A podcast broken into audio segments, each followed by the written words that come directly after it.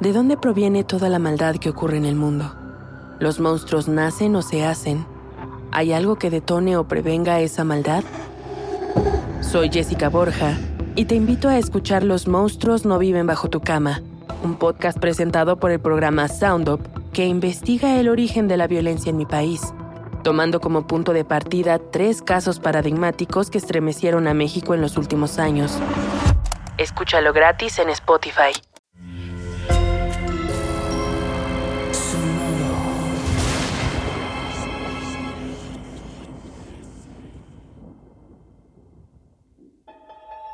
Portal Sonoro no se hace responsable de las visiones, pesadillas o encuentros cercanos del cuarto tipo que puedan suceder antes, durante o después de la experiencia. Para una experiencia sonora completa, recomendamos audífonos para dejarte envolver por el mundo de Stephen. Escucha bajo tu propio riesgo.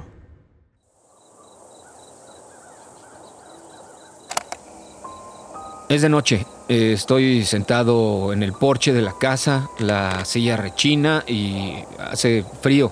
Mi esposa y mi hijo se han ido a visitar a la familia. Llevo días con una imagen en la cabeza. Es un cuadro. Algunas veces te llega una imagen y quieres escribir esa escena, pero sabes que no tienes con qué seguir. Solo existe como imagen y cada que aparece en mi mente, una voz llega susurrando. Cuando menos te lo esperes, Stephen. Estoy sentado en un rincón y por la ventana veo un libro de bolsillo desmembrado cuyos fragmentos yacen sobre el sofá y bajo la mesita de café. No sé qué le pasó. Solo sé que no tengo nada con qué seguir a la imagen. Sé cuáles serán las palabras que usaré para describirla, pero no hay nada con qué conectarla. Uso esta grabadora porque llevo días sin hablar con nadie y ya no recordaba el sonido de mi voz. Buenas noches, supongo. Stephen entra a casa, deja el envase vacío de cerveza en el fregadero junto con los platos sucios que se han ido acumulando. Enfila sus pasos hacia la habitación arrastrando los pies como un niño regañado. Se mete en la cama que tiene las sábanas revueltas y cierra los ojos, apretando los puños de manera inconsciente. En su mente vuelve la imagen que lo ha perseguido durante días. Una mujer en la cima de la colina contempla las ruinas de un templo. El cabello rubio le cae por la espalda. Con la mano derecha alzada da la impresión de que se protege los ojos. Stephen quiere que la mujer se voltee. Quiere ver el rostro, acercarse a ella. Piensa en Jane sabiendo que no es la mujer de la imagen.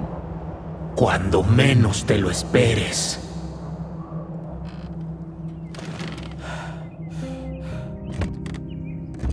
Stephen despierta, camina nervioso por la cocina, saca una bolsita de su pantalón, vacía el contenido sobre la barra, lo aplasta y lo inhala con avidez.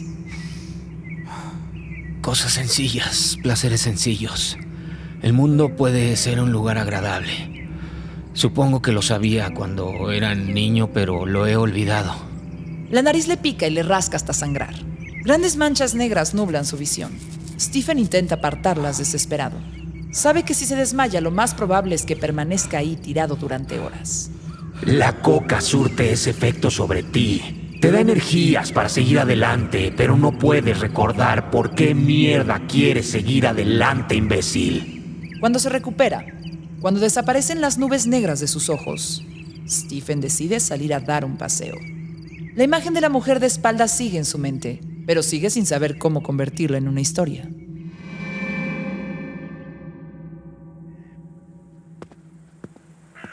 Se detiene ante la sombra de una casa grande. El jardín está cubierto por la hiedra del diablo. Las ramas se extienden entre los restos de una fuente y lo que en algún momento fue un rosal. Hay estatuas descabezadas de figuras extrañas que le recuerdan a la imagen que lleva días anidando en su cerebro. Stephen escucha la voz que habita en su cabeza, susurrando. Cuando menos te lo esperes. Silencia la voz, algo que no sabía que podía hacer hasta ese instante. Se simbra al escuchar esa frase que lleva torturándolo. Saca la grabadora portátil y aprieta rec. No meter las narices en otro lado, decía siempre mi madre. Pero esta casa siniestra lo único que me transmite es curiosidad y deseo. Su jardín venenoso me recuerda demasiados lugares imposibles. Es el escenario perfecto para una muerte.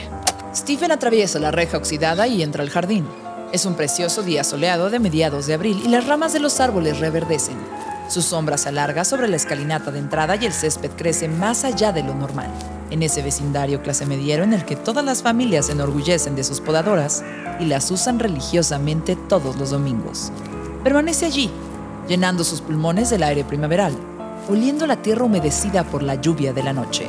Estás loco, ¿lo sabes? Sí, sí lo sé. La sombra de la Casa Grande se le antoja enorme y abrumadora, como un monumento abandonado de otra época. Quizá estoy loco, pero este jardín me recuerda a una escena en la que un vicario encontraba un cadáver en el jardín. Una novela de esas en las que la naturaleza humana se halla en el fondo del pozo. Stephen avanza con paso lento. Atraviesa las enredaderas endemoniadas que recorren como arterias escleróticas el pasto, llenándolo de surcos ennegrecidos. Llega a la puerta y su corazón late como la máquina enferma que es. Se detiene. Titubea en el pomo de la puerta. El metal está oxidado, pero no es eso lo que lo hace dudar. Es la sensación de entrar a un lugar prohibido, lleno de secretos inconfesables. Entra. Se siente débil, a punto de sufrir algún tipo de colapso mental. Tiene la sensación de que la casa crece ante sus ojos hasta adquirir las dimensiones de una catedral. Hay algo espeluznante en el abandono de esos pasillos y rincones. La casa crece ante sus ojos, como si pasara de una proyección cinematográfica de treinta y cinco milímetros a una de setenta. Stephen se marea. Intenta ajustar la mirada, pero las paredes se desgarran de los cimientos y se elevan. Este lugar es imposible. Entiendo que la mente despierta conoce el concepto del sueño, pero para una persona que sueña no existe el mundo real, la cordura, la confusión demencial del sueño. Y, y sin embargo, este lugar parece salido de la mente de Lovecraft. Camina en dirección al salón principal. El pasillo le parece enorme y el recorrido eterno. Cada paso se disuelve como un alcacelser en un vaso con agua. Avanza como una oruga entre las plantas, lento y pesado. El espacio abandonado de la Casa Grande le recuerda las viejas películas de su infancia. Telarañas, muebles victorianos roídos y podridos. Stephen mira con atención. Sus ojos vagan de una pared a otra, al espejo opaco en el que hace años no se refleja nada. Entonces lo encuentra. A veces la gente hace cosas que no tienen sentido, y tú siempre pareces ser esa gente. Este lugar no es para ti. Lárgate ahora mismo. Stephen ignora la voz que habita en su cabeza y camina con piernas de algodón hasta el cuadro que lo ha hipnotizado. Es demasiado tarde para preocuparse por eso. La histeria de su voz interna desaparece para convertirse en la única parte de su mente que parece capaz de razonar, anteponiendo la supervivencia a la drogada curiosidad que inyecta la mente de Stephen, quien avanza por la Casa Grande hasta el retrato. La imagen lo embriaga, las venas le palpitan, el corazón se desboca. Nunca se había sentido así. Así, como si estuviera flotando en el espacio o haciendo malabarismos en una cuerda floja. Stephen se detiene frente al óleo con marco de madera de aproximadamente un metro de anchura por setenta centímetros de altura. Es la misma imagen que ha reptado en su cerebro las últimas noches, el cuadro de la mujer en la colina. Deja que la emoción llene sus ojos y su mente. Es una emoción pura y reveladora que solo despiertan las obras de arte, las canciones con las que lloramos, las historias que nos permiten ver el mundo con claridad, las obras que nos hacen olvidar que algún día habremos de morir. Para la mente drogada de Stephen es un cuadro maravilloso. Tiene la sensación de que podría contemplarlo durante horas y perderse en cada detalle. En la mujer de sus sueños, de la que no conoce el rostro, y en las ruinas, y caminar por ese espacio hasta tocar la mano que protege a la mujer del sol que no aparece. Stephen se sumerge en el retrato que respira vida mientras las paredes de la Casa Grande comienzan a desmoronarse. Las escaleras se quiebran y el mármol se rompe al estrellarse contra el piso. Las vigas de madera se deshacen como si fueran paja. Los candelabros caen en una lluvia de cristales en todas las direcciones. El piso se abre y los pies de Stephen se quedan en la nada. Corre. Corre como en esas noches de borrachera en las que intenta llegar al baño para sacarlo todo, tambaleándose, buscando algo seguro de qué sostenerse. Pero no hay nada ahí. Jamás había sentido tan solo, tan convencido de que las cosas iban a salir mal. Tal vez jamás logres escapar de esta pesadilla. Esto quizá no es más que el avance del derrumbe que será el resto de tu vida, Stephen. Corre a pesar del sueño en el que vive, como en los de su infancia, donde corría en un laberinto nevado, con el golpeteo de los cascos de un animal enorme y temible persiguiéndolo, con una sed malsana de su sangre que se acercaba cada vez más y acabaría por alcanzarlo. Stephen corre, corre con el alma en la boca, con la esperanza a punto de romperse. Tropieza con las negras enredaderas cuando llega al jardín. El estruendo lo hace voltear. De la casa grande solo quedan ruinas. Ruinas idénticas a las de su dueño. Ruinas idénticas a las del retrato que lo maravilló cuando solo fuera una obra menor de esas que venden en las tiendas de empeño. Es como la maldita casa Usher. Stephen huye y sonríe. Sonríe y le entran ganas de gritar. Sabe que si alguien pudiera verlo en ese momento sería tan espantoso como ver a un cadáver sonreír en un ataúd. Por un momento siente los riñones pesados, dolorosos, increíblemente llenos y está seguro de que manchará los pantalones. Entonces se da cuenta. En la mano trae un libro. No tiene idea de en qué momento ni en dónde lo agarró. Observa la portada y lee las letras plastificadas de color rojo. El amante de Misery. La novela más tórrida de Paul Sheldon. Vaya mierda, de todo lo que había ahí adentro salgo con esta puta novela de aeropuerto. Sale a la calle. El mundo es vertiginoso, como siempre. La gente pasa junto a él en oleadas. Algunos niños pedalean en sus bicicletas. Un hombre andrajoso arrastra una caja de cartón atada con un viejo cordel. Jóvenes rodean con el brazo los hombros de sus novias y ellas las cinturas de sus novios. Voltea y la casa está intacta. No hay derrumbe ni maleza, ni miles de enredaderas envenenando el jardín. Es una casa normal, como cualquier otra del vecindario. Stephen siente el golpe de la confusión y el alivio que experimenta una persona al despertar de una pesadilla. Me siento como cuando era pequeño y salía del cine con mi madre, cegado, con el cerebro suspendido entre el mundo real y el de la ficción. No sé por qué entré a esa maldita casa grande. Quizá fue por su sombra que se proyectó sobre mí, como una alucinación. Algunas cosas nos llaman y ya está. Es como si la gente que las creó hablara dentro de nuestras cabezas. Necesito descansar.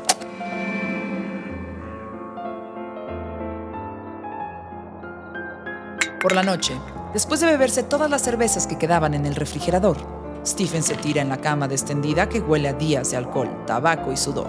Mira el techo e intenta pensar, pero su mente sigue siendo ese laberinto nevado en el que corría de pequeño. Stephen, ¿hay algo de lo que estés seguro? ¿Alguna cosa en la que puedas confiar? ¿Hay algo? Stephen resopla, se mueve de un lado a otro, sabiendo que hay respuestas que se le escapan. Estoy asustado. Todo esto es nuevo, todo es distinto y por primera vez estoy muerto de miedo. Tenemos que hablar de muchas cosas. De hecho, creo que va a ser una de las conversaciones más importantes de tu vida, amigo mío. ¿Estás preparado para eso? Se queda dormido en posición fetal, abrazando sus piernas con espasmos dolorosos como los del pequeño Joe cuando tiene una pesadilla y él llega a despertarlo. Pero esta vez no hay nadie que consuele a Stephen. Duerme y la casa grande vuelve con sus gárgolas, con sus paredes descascaradas, con su cuadro de la mujer que está de espaldas. Pero ahora, en su mente, ella voltea y lo llama, y Stephen acude, deseoso de perderse para siempre en ese mundo. Cuando menos te lo esperes.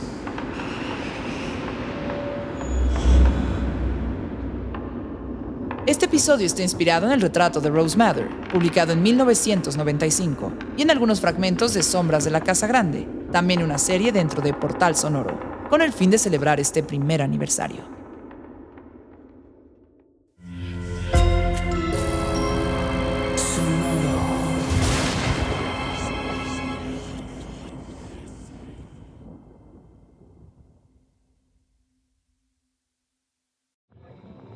¿De dónde proviene toda la maldad que ocurre en el mundo? ¿Los monstruos nacen o se hacen? ¿Hay algo que detone o prevenga esa maldad? Soy Jessica Borja y te invito a escuchar Los monstruos no viven bajo tu cama, un podcast presentado por el programa Sound Up que investiga el origen de la violencia en mi país, tomando como punto de partida tres casos paradigmáticos que estremecieron a México en los últimos años. Escúchalo gratis en Spotify. Sé bienvenido a Traestante Terror, mi podcast donde comparto múltiples vivencias paranormales que mi propia audiencia me manda. Relatos sobre brujas, sectas, fenómenos extraños en distintos lugares conocidos de México. Adéntrate para que conozcas los relatos más aterradores de México. Y así esta noche, te aseguro tendrás dulces pesadillas. Escucha Traestante Terror en cualquier plataforma de podcast.